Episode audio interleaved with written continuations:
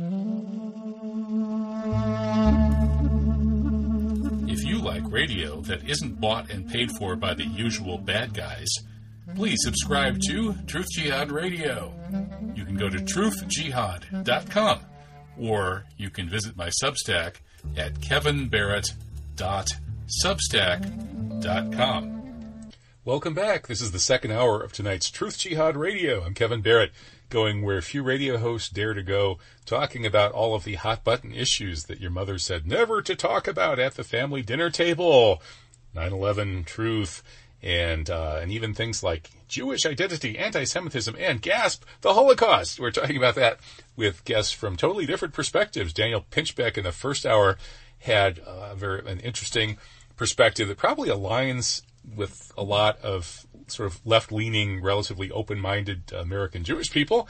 Now we're going to move to another perspective that probably doesn't so much, and that's the one expressed by Doctor Alan Sabrosky and his editorial assistant, Cat McGuire, in the new article, Unsettled History: The Useful Abuse of the Holocaust. It's a very good introductory article to the issue of the World War Two Holocaust and the question of of questions about it, really. And, and what, what does it mean? Why are we no longer allowed to even question it? It's all settled, right? Well, maybe, maybe not. Let's talk about it. Hey, welcome, Doctor Alan Sabrosky. Hi, Alan. How are you there? Fine, Kevin. I'm sorry. Doctor Hey, good to Kevin have you. And Kat, how Kat, are you doing? I'm, I'm well, thanks. All right. And how about Kat? Kat, are you there too? Yes, I am. Hi, Kevin. Hey, Hi, it well. worked. We got you all. Okay. Well, excellent.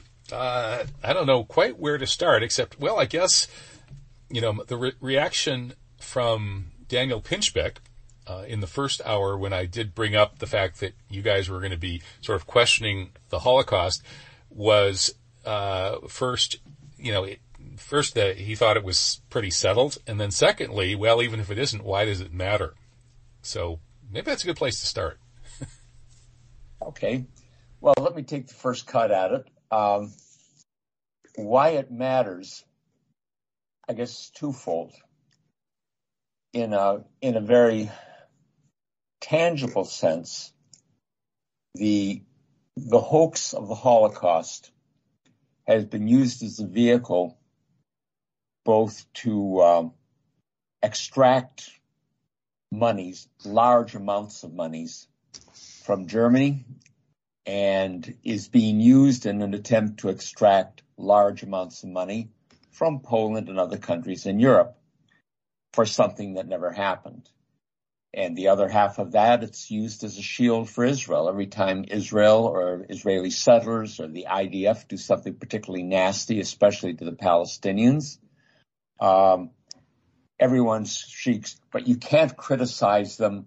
Anti-Semitism today is any criticism of Israel or any policies because of the Holocaust, which lurks in the background. So that's one reason.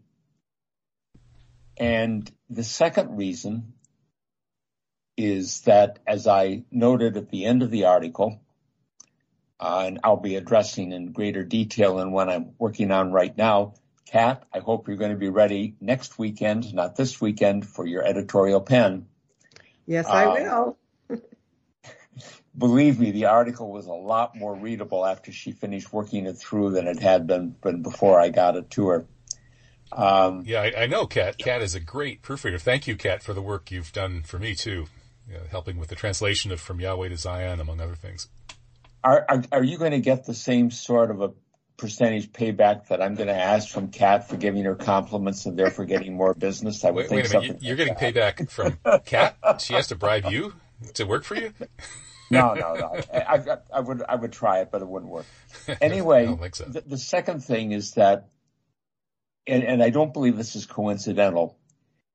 Every single major organization, every single revolutionary group that's attacking, uh, our Constitution, our culture, pushing various left-wing causes, either is led by Jews or is being financed by Jews, as in the N G Os pushing migrants into the United States and Europe, being funded heavily by George Soros-financed N G Os. And the Holocaust is used as a shield to prevent anyone from criticizing them, even mentioning that Jews are doing this. You know, like some black uh, musicians and journalists ran into in the last last several weeks, even noticing that Jews constitute most of the people running the music industry and most of the people running Hollywood and all of the people at the top of the F T X financial pyramid are Jews, brings out shrieks of anti-Semitism, horrors of this hate speech, all the rest of that, and it all has its roots directly in the Holocaust as a shield for enormous misdeeds. Okay. Uh, Kat, do you have anything to add to that? Uh, yes. Um, I listened to the whole interview with Daniel Pinchbeck, somebody who I had um, liked his reading, um, his book um, on Quetzalcoatl, um, two thousand twelve, something Quetzalcoatl. Um, and I had also listened to his lectures at Burning Man. And so I have um, followed him. But there's been an interim that I haven't, and I was shocked. I mean, it really took my breath away to the degree of uninformedness he has.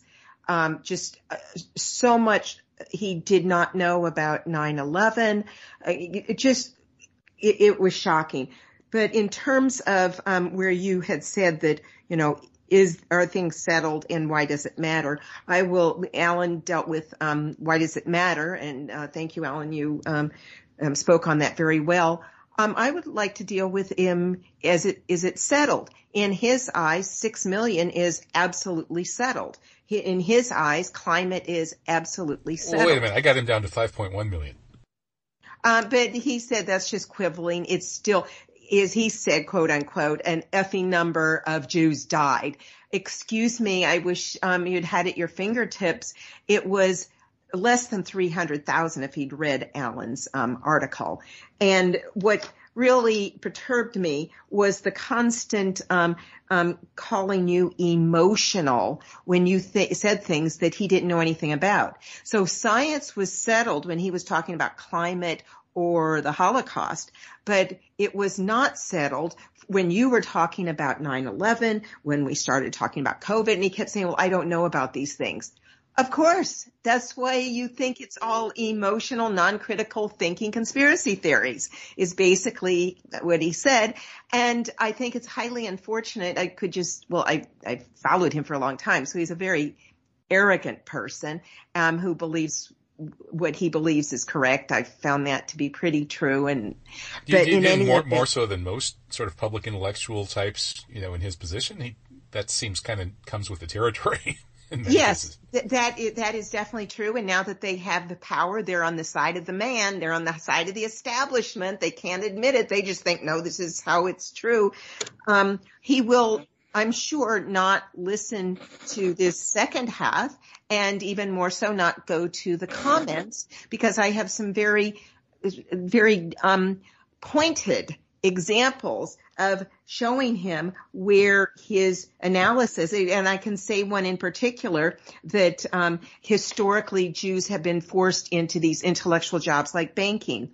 Um, Andrew Joyce wrote an extraordinary article that debunks that canard so utterly, so completely, that if he deserves to read it, it would maybe open his mind, and that would just be the starter of things that he doesn't know anything about, because for him, it's all settled. Mm-hmm. Yeah, that, that's that's true, although, although it, it's the, the settledness quickly kind of went, it went from the six million is absolute and sacred pretty quickly to the, well, however many, uh, well, whatever happened, um, you know, why does it really matter that much now? So, uh, it, but yeah, you know, in defense of Daniel Pinchbeck, I mean, it's tough to have to talk about things that you haven't really studied. And so it's, it, in a way, it's kind of, you know, unfair of me, I suppose, to bring him on the show and then talk about all this stuff that's really outside the bounds of his article that he doesn't really know much about. On the other hand, in his article, he said that he wanted to open up uh, an inquiry. This is the beginning of an inquiry. He wants to have a dialogue or a discussion about these unmentionable issues. So in a sense, I guess I was trying to sort of help him with that. But uh, where he was right, though, and I'll, I'd ask, throw this back to you, Alan. Okay, so, you know, what you just said, uh, I'm sure that would be really, you know, Daniel would, would uh, have a real hard time with that. I, I think there's, I, th- I think, you know, you're not obviously wrong. However, what Daniel was so worried about was the possibility that this anti-Semitism, which, you know, this this anger at Jews uh, as a group that has appeared here and there throughout history in different places, could get out of control again. And perhaps, you know, a combination of civilization going south and all sorts of bad things happening, whether it's climate change related or whatever, uh, the combination of that plus these kinds of issues where people have the internet and they start studying the Holocaust and suddenly they say, wow, uh, it's actually not what we thought. And they study various other things and it all coalesces into anti-Jewish scapegoating. So maybe Daniel actually has a point that we need to be concerned about the possibility of out-of-control anti-Jewish scapegoating. What do you think? Well, the only thing that, that constitutes a scapegoat is if the object of the hatred is innocent. And in this case, the object of the hatred is not innocent.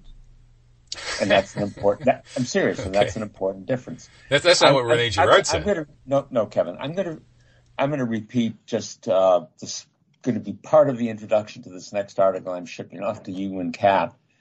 Uh, but it's something that I, I wrote in a short piece on the many faces of anti, the complicated faces of anti-Semitism, uh, must have been twelve years ago. And it, it started with a, or rather the genesis of, of the thought was a discussion I'd had several years earlier with a Jewish friend of mine. She was a judge, had been a student of mine back at Michigan, way, way in the back ancient days, not quite using stone tablets, but pretty close to that in computer terms. And she had mentioned something about uh, that. about all of the hatred that had been directed at Jews over the over the many, many centuries. And I looked at her and I said, well, what's wrong with you? And she sort of reared back and said, what do you mean? What's wrong with us? And I said, well, look at it in personal terms. If a few people I meet don't like me, it is very easy, and I hope realistic, to say that the problem is theirs. If virtually everyone I meet hates me, it's pretty hard to escape the conclusion that there is either something fundamentally wrong with me or with fundamentally wrong with what I am doing. And that, you can understand the relationship did not go well after that. But that's also true. And I think it becomes very clear in the modern world. If you, and I talk about from the modern world, basically from the, I'll say, mid to late nineteenth century on, with the simultaneous rise, and I don't think it was coincidental, of Marxism and Zionism, that virtually every revolutionary movement in the West, certainly almost every communist party I know in the West, or in Europe as well, have been led by Jews. And that includes apartheid-era South Africa. A fellow named Joe Slovo was the head of the South African Communist Party and a bosom buddy of Nelson Mandela and of the other leaders of the A N C. And everybody I studied African literature with thought those were the good guys. Oh, that depends. And, of course, South Africa has prospered under the A N C, right?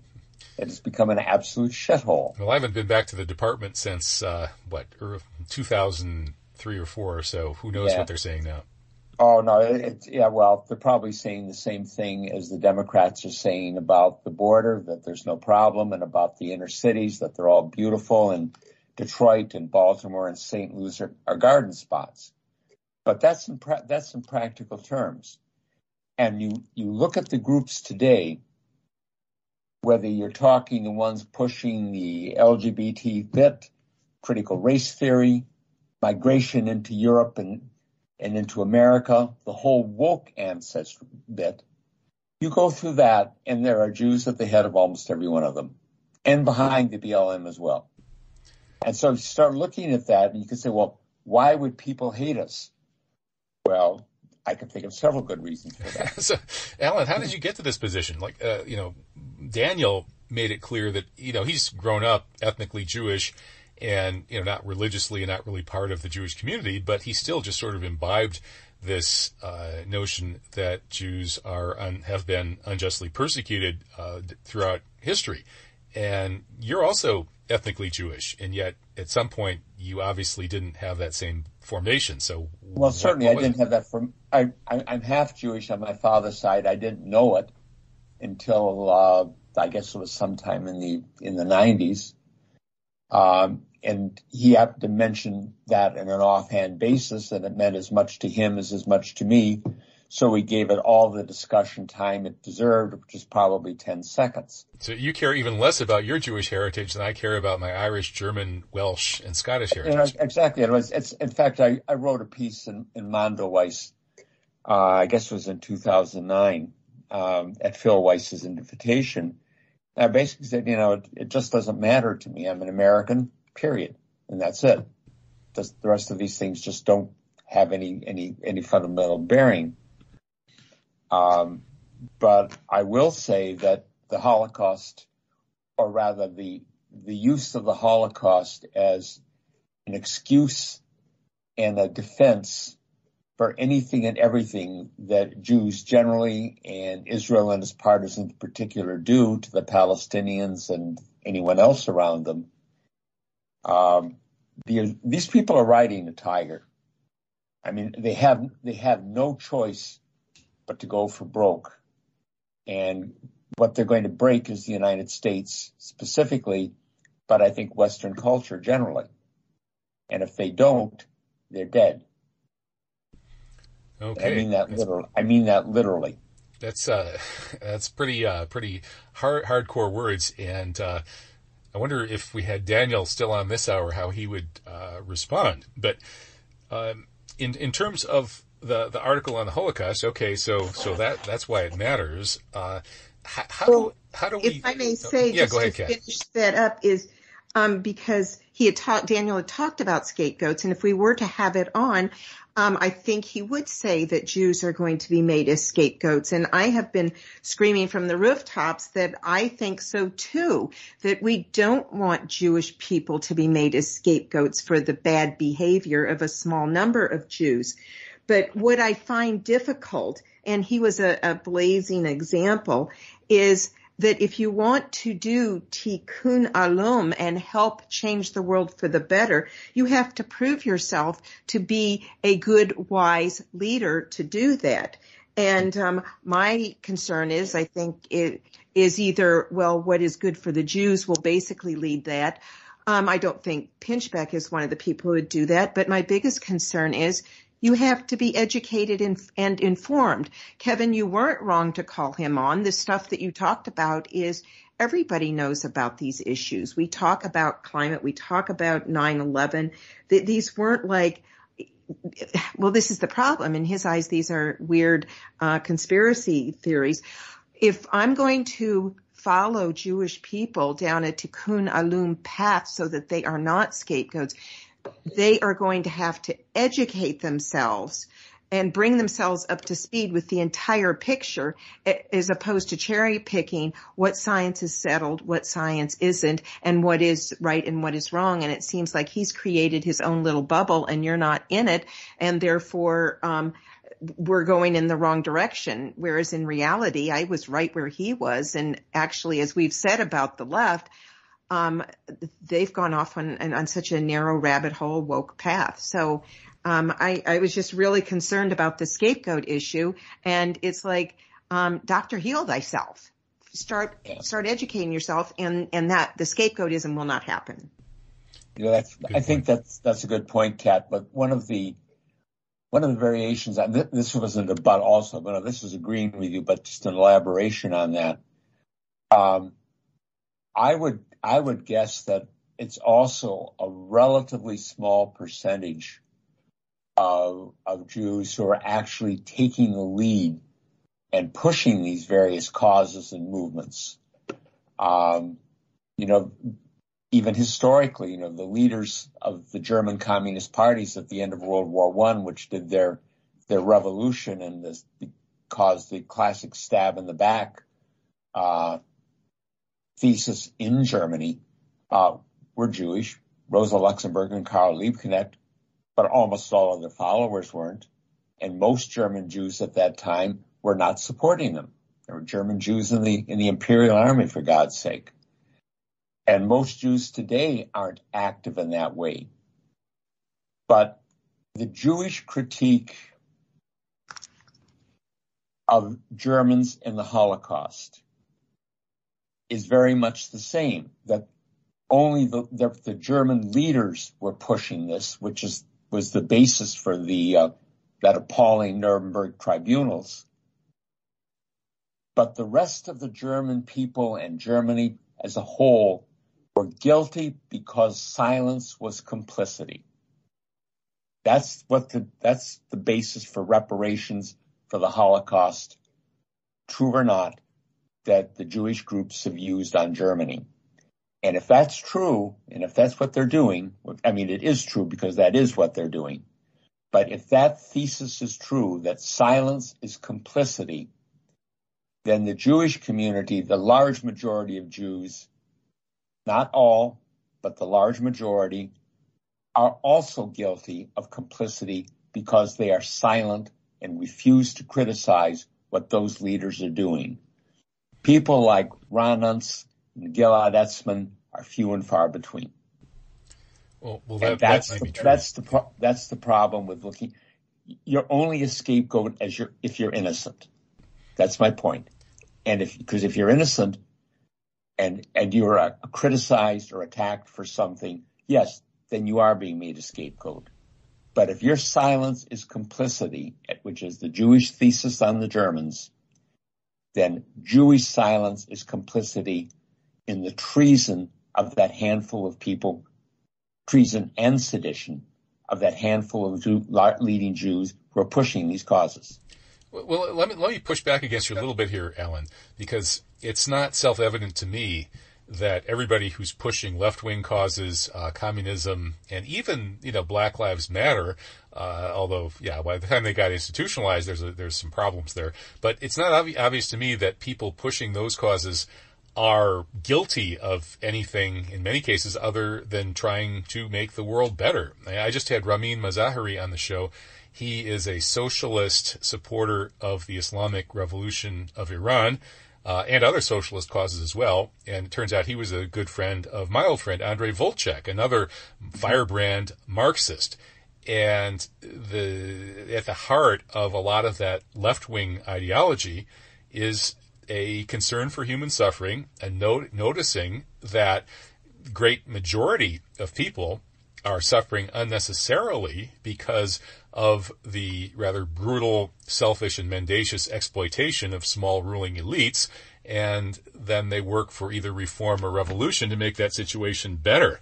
And so simply having a left-wing or communist ideology, uh, I don't believe makes one guilty of anything at all. What do you think, Alan? Well, that I mean, that is a thesis, but I don't think if you look at what happened in those countries that did go communist or did have communist communist governments, um, they collapsed immediately once the, the, the Soviet military power, Russian military power collapsed. And I think in a practical way, that should show that whatever the ideals of communism, communism in practice is really not very nice and doesn't work very well. That state, which is supposed to wither away at the upper echelon of communism, somehow never manages to wither away. Now, there are two exceptions, but they're no longer communist. And the two exceptions are Vietnam and China. Um, they're both national socialist states. Effectively that. They have socialism, measures of free enterprise, strong nationalism, strong ethnocentrism. I don't think that either Ho or Mao would recognize them today if they looked at them. And I'm not talking about recognize them economically, would recognize them socially or politically. I don't mind people having ideals, but when you when you hang on to a horse that has failed every single time it's gotten into into the race, you know, you ought to take a second look at your ideology. Well, well, Alan, let, let's let's clarify things here. Uh, socialism. Let's let Cat Cat respond to that, please. Oh, okay, go ahead, Cat. Because we're, we're both diff- we're very different. She's she's a successful socialist, and that she moved away from it. Yeah, you're you're an ex-leftist, Cat. So tell us your perspective. Yeah, as a leftist, um, I, I had the um, ideals as well, is that we're going to make things better and tap into oppression to help people um, um, uh, understand where they are oppressed. And so the problem is, is that this whole woke um, path that the left has gone down has allowed them to be closed to actually growing. And instead, you have the woke police who are um, saying what can be um, considered revolutionary or evolutionary for this utopia we're trying to arrive at. Well, since when is um, are, are drag queens um, grooming children? That's part of this evolution we're going to, and that's in the basket of, um, of um, their values. Their values have gone haywire, and yet they keep saying we're about um, um, love and utopia, and actually they're the haters, but they're making everybody else seem hateful because we don't go along with their totalitarian worldview. Well, that, yeah, I think I think you're right about the identity politics going out of control on the left, absolutely. But uh, let's define our terms here. Uh, socialism would usually be defined as the state uh, controlling the means of production or owning the means of production, directing it. And so it's not an either-or thing so much as a percentage case, right? So you, a, a totally one hundred percent non-socialist state, call it pure capitalism or pure free market or whatever, would have absolutely zero state control or direction of any means of production. And a one hundred percent socialist state would have one hundred percent government control of means of production. And if we look around the world, what we see is that almost all modern societies are somewhere in between, and that places like Sweden and New Zealand, especially at their socialist heyday, had a lot of government-controlled means of production, um, pretty close to probably what you had in some of the so-called communist countries. When Andrei Volchek roamed the world, Uh, reporting from these various places like Zimbabwe. He said Zimbabwe, a uh, socialist country that gets terrible press in the West, was actually really cool. The, the capital city, Harare, was beautiful, well-kept. Uh, it, it, po- poverty wasn't nearly what they said. It was it was actually way better than ever we ever hear. Same with North Korea, he said. Uh, China is so far beyond us in terms of people being able to, you know, it had clean, uh, nice buildings, uh, high-speed rail everywhere. You know, it, it makes the U S look like a third-world country. And yet, in China, the state owns and controls the entire banking system and controls the economy. It has the commanding heights of the economy. So China, we might say, is seventy-five, eighty percent socialist today. The U S is maybe uh, forty percent socialist, and the government Uh, meddling in the economy is all about propping up the bourgeoisie, that is the property owners, the oligarchy, the rich guys, right? So wouldn't you say, Alan, that maybe we need a socialist revolution here in the United States, not to turn everything over to drag queens and kindergartens and stuff like that, but rather to become a little more like China, in at least in having uh, a social policy directing the way money is created. Uh, it should be created by the Treasury, the U S Treasury. It should be government-run, it should be socialist, and it should be building infrastructure. It shouldn't be funny money invented out of nothing by private banksters. So given that, actually socialism, we probably need a lot more socialism, not less, don't we? I would say not, not the way we're going, and not considering the people who would be managing it. But I think that the, just really interestingly looking at them, like I said, China and Vietnam seem to have worked out a, a really interesting compromise. Um, you know, by having essentially economic zones within the country, which, so the whole, it's not a function of a, of a percentage across the entire country. There are economic zones that are basically free enterprise zones within the country, and a different situation in the, in the bulk of the, of the land between them, of the countryside between these zones. But the, uh, you might want to take another look at Zimbabwe, by the way. The Organization of African Union uh last annual report that I read, and that was in twenty twenty-one, on Zimbabwe, put it, it I they didn't quite use the term shithole country, but it was very close to that. Um but I suppose a, a visitor would be getting a, a slightly different view of it than the people living in the countryside. I think, no, no, really, Kevin, the, I don't think that the United States really has a choice in these matters anymore. Um, we're no longer talking about socialism or, or capitalism or free market systems or anything else. Uh, this is getting a long way away from the Holocaust bit. Well, yeah, okay. Well, uh, well, well let's just. But equi- but, I, but but but yeah. very. But I, I think we're we're looking at something that's going to be extremely grim within the next two years, and it, I don't. I have no confidence at all in, in the outcome of that. But that has nothing to do with the Holocaust. One of the things on the Holocaust, I think, that people uh, like. The, the gentleman who was on the show before and some others in that vein need to consider is that, you know, it, it's the old, the old economist bit, you know, when the numbers talk, everything else walks. And the core of anything looking at, at whatever one calls the Holocaust are demographics. And I think the demographics are absolutely controlling. Uh, World Almanac and other sources have almost identical numbers for nineteen thirties population and post-World War Two, late nineteen forties population. Jewish population figures for almost everyone before the mid nineteen fifties, and I don't know what happened to change that, were provided by the American Jewish Committee. It was the one that gave the World Almanac its data in nineteen thirty-three, nineteen thirty-eight, and in nineteen forty-eight. This wasn't something that it pulled out of thin air. It just wasn't something that it sent its own researchers scattering around the world and asking how many people had survived or were still alive or what they were doing. And the net effect of it is that there was a very slight increase in Jewish population from nineteenth in the world from nineteen thirty-three to nineteen forty-eight. Far less, far less, as I pointed out in my article, that would one would expect from a, you know, a normal population growth over those years, but far less than if you took six million out of it. And they're not even close to that. I mean, those are the numbers that you start with, and that, you know, once you look at, once you have a look in the numbers before World War Two and after World War Two,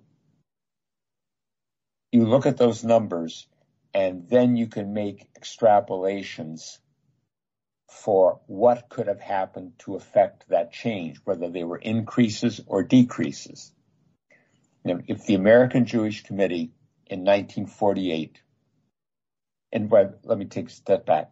In nineteen thirty-three, the American Jewish Committee gave the World Almanac a number of over fifteen million, just over fifteen million Jews in the world. In nineteen forty-eight, it gave the World Almanac numbers of just under sixteen million.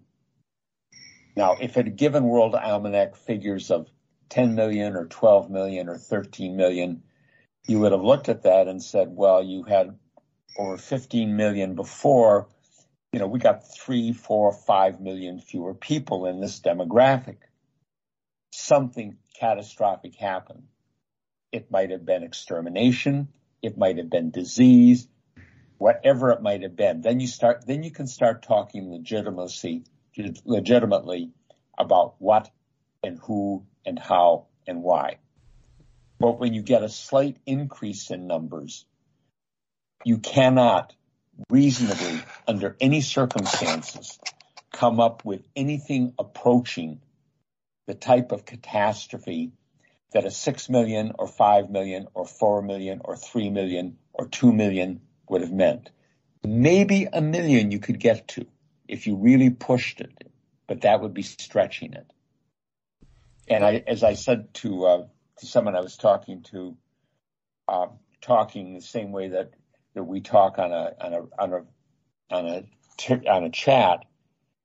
Um, one of the things that we need to, to recognize is that none of the people who talk about the Holocaust and, and who support the Holocaust, as it is in the official narrative, walked all the camps, personally walked all the camps, or none of their organizations walked all the camps. Churchill didn't walk all of the camps. Eisenhower walked one camp. I don't know about de Gaulle. The I C R C walked all of the camps, all of the camps after World War Two, with no one impeding them and no one to exact retribution from them for anything that they said or did. The German regime was dead. Germany was dead, effectively partitioned, occupied, ruined.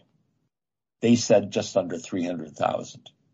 And that dovetails with what the American Jewish Committee provided to World Almanac, plus some additional dead that I would have expected in the process of that war, from the war itself, from air attacks, from bombing raids, from disease, from whatever else it was. That fits. Nothing else does. And with those numbers as the point of departure, the Holocaust narrative fails. Not a matter of ideology, not a matter of politics, not a matter of personality. It's simply a matter of the numbers. Well, it's interesting you say that, because when I brought up Gideon Polya, who uses that same methodology to get up, come up with numbers like uh, twenty-seven million Muslims uh, killed or yeah, basically killed, uh, and then another five million who would have been born if their parents hadn't been killed due to the nine eleven wars. He does that purely through looking at the demographics, looking at how many people should have been, you know, were in the country before the war, and then how many people should have been in the country uh, uh, later if you'd had a normal situation. And of course, sure, Daniel, that, that's, that's, that, that's that's that's that's that's a, certainly a good a good measure to start with. The only thing that you have to look at that would modify that is that if there is a volunteer with, you know, within a given country, you know, it's not talking about a region, but within a given country. Um, one thing about, about a war is that there is, in most cases, a relatively great res- degree of restriction on movement for any of the peoples from a country A to country B, and no matter what that country is. Um, there's a greater flexibility of movement in many places today.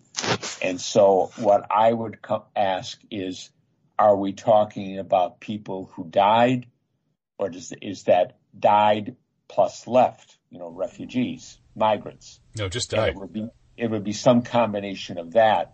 And so I'd have to look at the countries around uh, around the country, a given one that I was looking at. If I was looking at, for example, Afghanistan, I'd want to look at where else Afghans are. Uh, there's a large Afghan population in Austria, which is Uh, proving itself adept at sexual assault, rape, and drugs, which is not one of the great scams of it.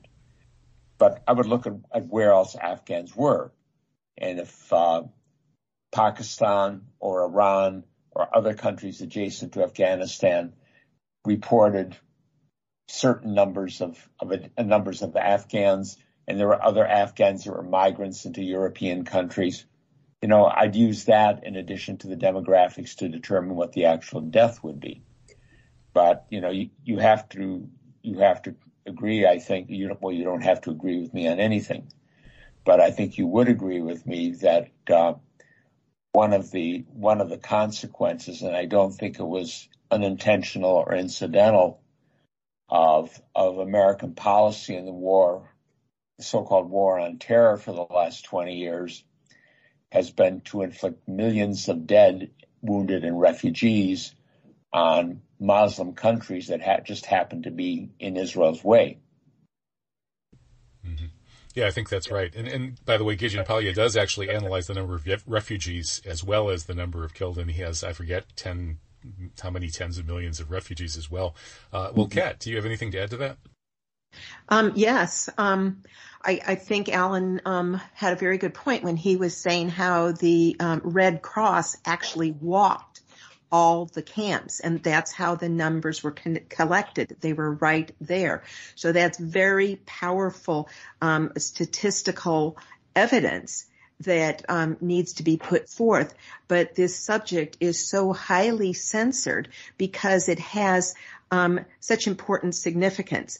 Um, as Alan said, there's so much um, extortion money being um, riding on the Holocaust, um, and not just the reparations. So in that sense, but also um, part of the importance of the Holocaust is that It, um, they need the Nazi meme to be kept alive, because if if the Nazi meme is not alive, there is no Holocaust. They have to have the evil Nazis.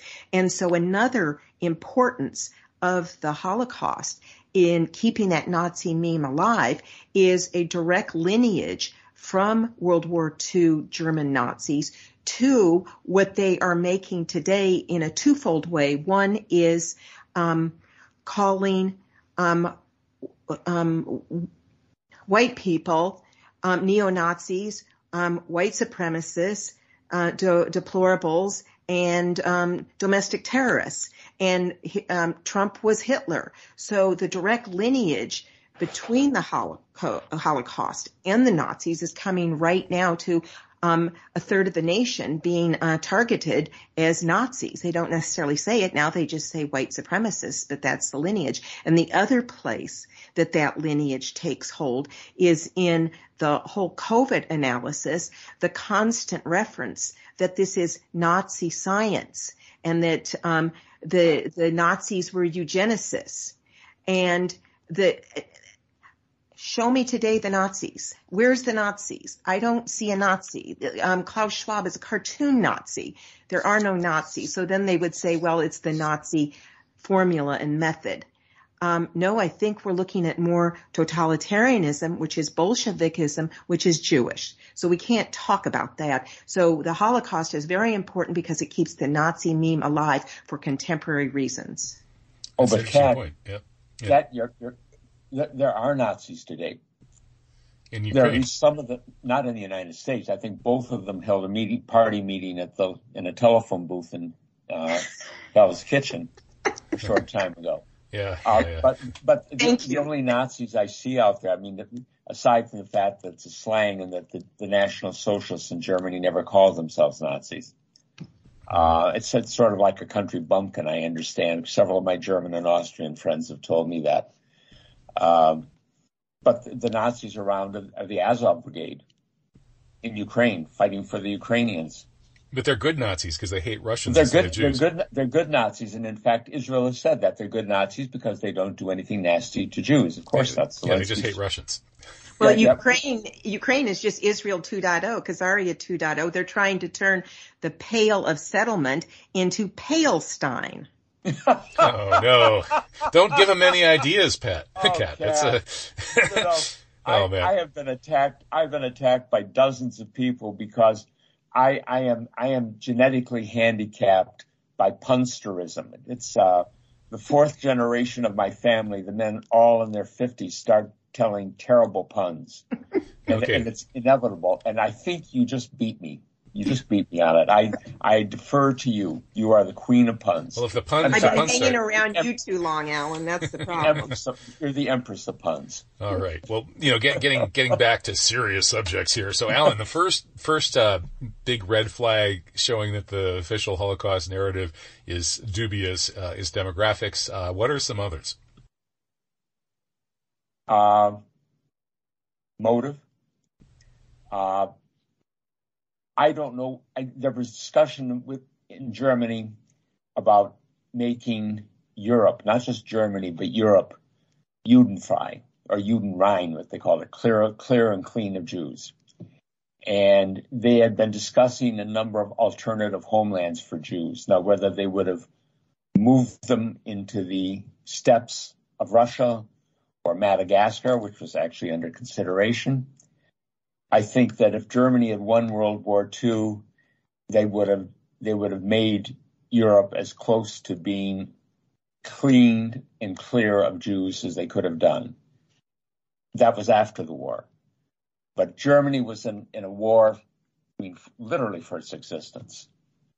And the idea that they would spend spend four four or five years keeping millions of people behind barbed wire cages, supposedly exterminating several million of them, you know, the resources involved in this would be would have been enormous, and you didn't have to do it.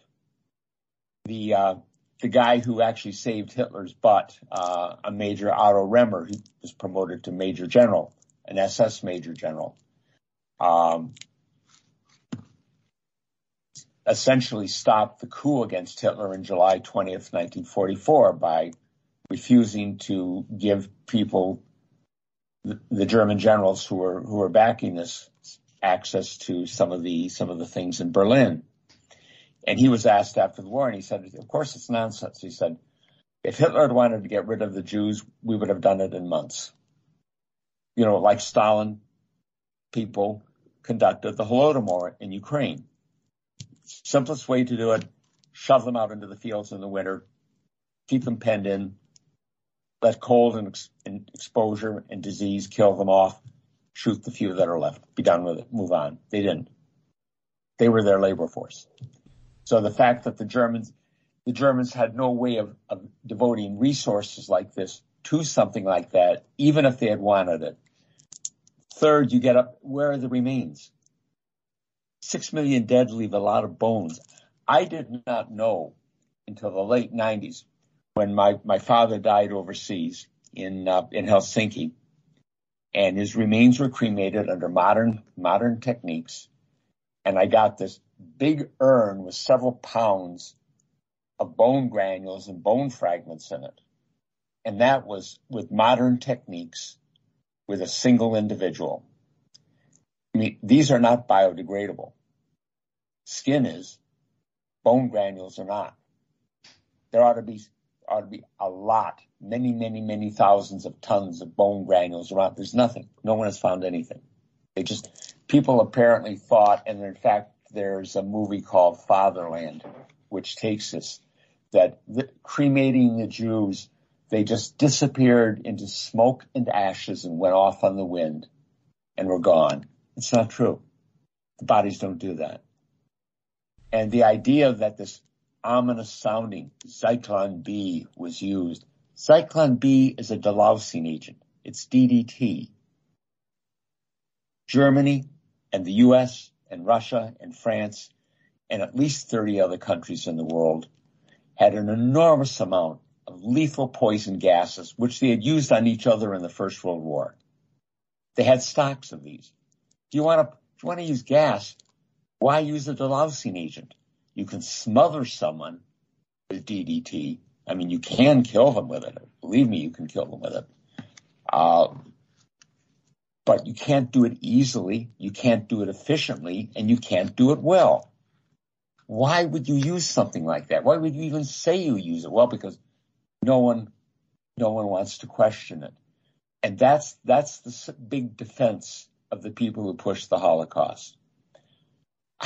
I read about ten years ago an article about, from the Manchester Guardian, about a Jewish guy from Germany, uh, who was living in Northern England, a violinist, apparently a very good violinist.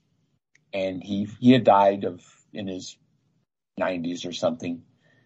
And he, he dined out for decades on tales of surviving as a teenage boy, eight Nazi death camps, eight of them, count them.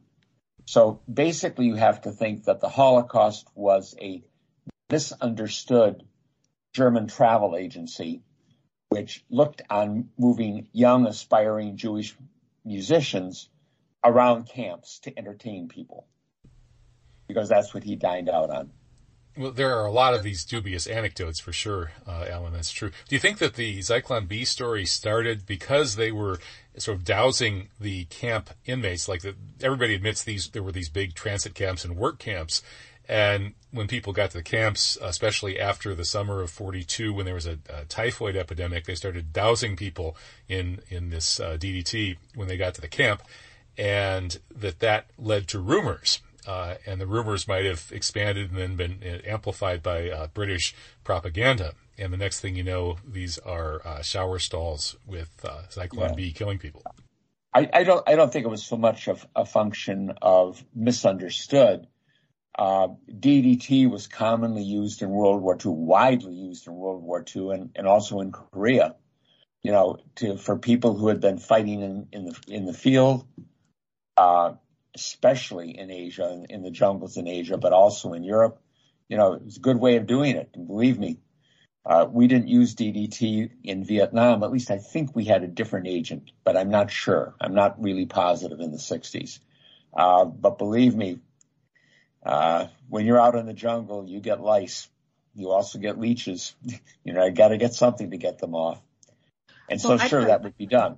I'd like to add um, something from a book I read called, um, that have a s- stupid title, The Gas Chambers of Sherlock Holmes, but actually was a very... It was a scholarly book, and, and and there's something important that I don't think many people know because I haven't read it anywhere else except in that book. The book was full of extreme detail of how gas chambers are built. You saw bills of lading for how many nails they needed, how much wood, whatever. Um, but one chapter dealt with the um kind of the psychology of the Eastern European Jews, um, and it speaks very much to why the German Jews were always were German Jews. They weren't these um, the Eastern European Jews who had been in the Pale of Settlement for uh, several centuries. Um, so this is going to sound really um, maybe um, it will to some people's ears anti-Semitic, but according to this author, the people were Um, not the most hygienic. They were peasants. They were not very well studied. They were ignorant, and they had a lot of superstitions. They lived in the um, the the the, the shtetls, and they were peasants. And there were many rumors, um, not even so much about the um, the Zyklon B. They were terrified of these um, industrial showers, and they had to shower because they had to keep the lice down. These people were terrified of going into these showers, not because they thought they were going to be gassed, but just because what, what are they? We're going to die from something. They had never seen anything so hygienic. And that's how rumors, according to this very well-documented book, started. So it, there's, there's much more to it, but it was very interesting understanding the psychology of Eastern European peasants suddenly thrown into showers that they'd never seen before, and lots of rumors started. That's interesting. I- I hadn't thought of that. You're right. You're right. There was a big difference between the once you started getting into the areas to the to the east of Warsaw, sort of drawing a line down the central part of that. When you got further off into the, into the Pale of Settlement, yeah, there's a great difference between that and particularly German, Austrian, Swiss Jews. Yeah, right. Who were, were by the urban and prosperous. Yeah, more more urbanized, more prosperous, more assimilated. You know, in uh, in World War One, there were Jews who were generals in the German army, in the Imperial Army. You know, in a in a society where the military, the Junkers, were were high class, uh, and the same in Austria, by the way, in the Austrian Empire, Austro-Hungarian Empire. You know, being a general officer isn't exactly a sign that you're being kept out of society, and in fact, I've re- I read, and I don't know if it's true, Kat, Kevin, you may know about this, that, uh, you know, Adolf Hitler was a remarkably brave soldier in World War One. He received the Iron Cross First Class, which was unusual because that was almost always reserved for officers, that the uh, that the enlisted people would get the Iron Cross Second Class. And his company commander, again, an officer in the Imperial Army, his company commander who recommended him for the Iron Cross First Class was Jewish. That's interesting. Well, I, I didn't know, know that part. I didn't know that either, but I do know that um, there's a very scholarly work. I'm looking at it right now, um, a book called Hitler's Jewish Soldiers. one hundred fifty thousand of Hitler's soldiers were Jewish, and Hitler's cook and doctor were Jewish. Yeah, yeah, I knew that. Well, the, the that. world is uh, is definitely more complicated than the simplistic uh, good versus evil myths that they feed us uh, would indicate. Well, we only have about a minute or thirty seconds or something left. So if you have anything left to say, you better spit it out. Kat, I'll give it to Kat. Um, I think we have to learn and understand our history because it is very much affecting us now. And I fully believe that um, Jews are disproportionately in control of all of the terrible things that are happening in um, finance, um, big pharma, in, in, in big tech. They're all dominated disproportionately by Jewish people if you know where and how to look. Okay, well, that's a pretty big blanket statement, uh, but there may very well be some truth to it. And more investigation is always necessary on all of these items, and we should be allowed to investigate and talk about it without being banned, uh, silenced, and even imprisoned like the Schaefers were. So I appreciate you guys uh, being brave enough to take this on. Thank you so much, Alan Sabrosky and Cat McGuire. Keep up the great work. Thank you very much, and I'd like to add my endorsement of what Kat just said. She's correct, perfectly correct. Okay, we've got a, a quorum then. Okay. All right, thanks, guys. Keep up the great work, and, and uh, thanks, look, Kevin. Look, I'll have Kat back on False Flag Weekly News before too long, and uh, maybe we can get Alan back on there too, inshallah. Inshallah. Okay. Uh, Take care, is... Kevin. All right, you too, Alan. Bye-bye. All right, bye-bye. Bye, Kat. Kat, bye-bye. Bye. All right, this is Truth Jihad Radio, signing off once again. truth jihad dot com is the website. I'm Kevin Barrett dot substack dot com. See you next time.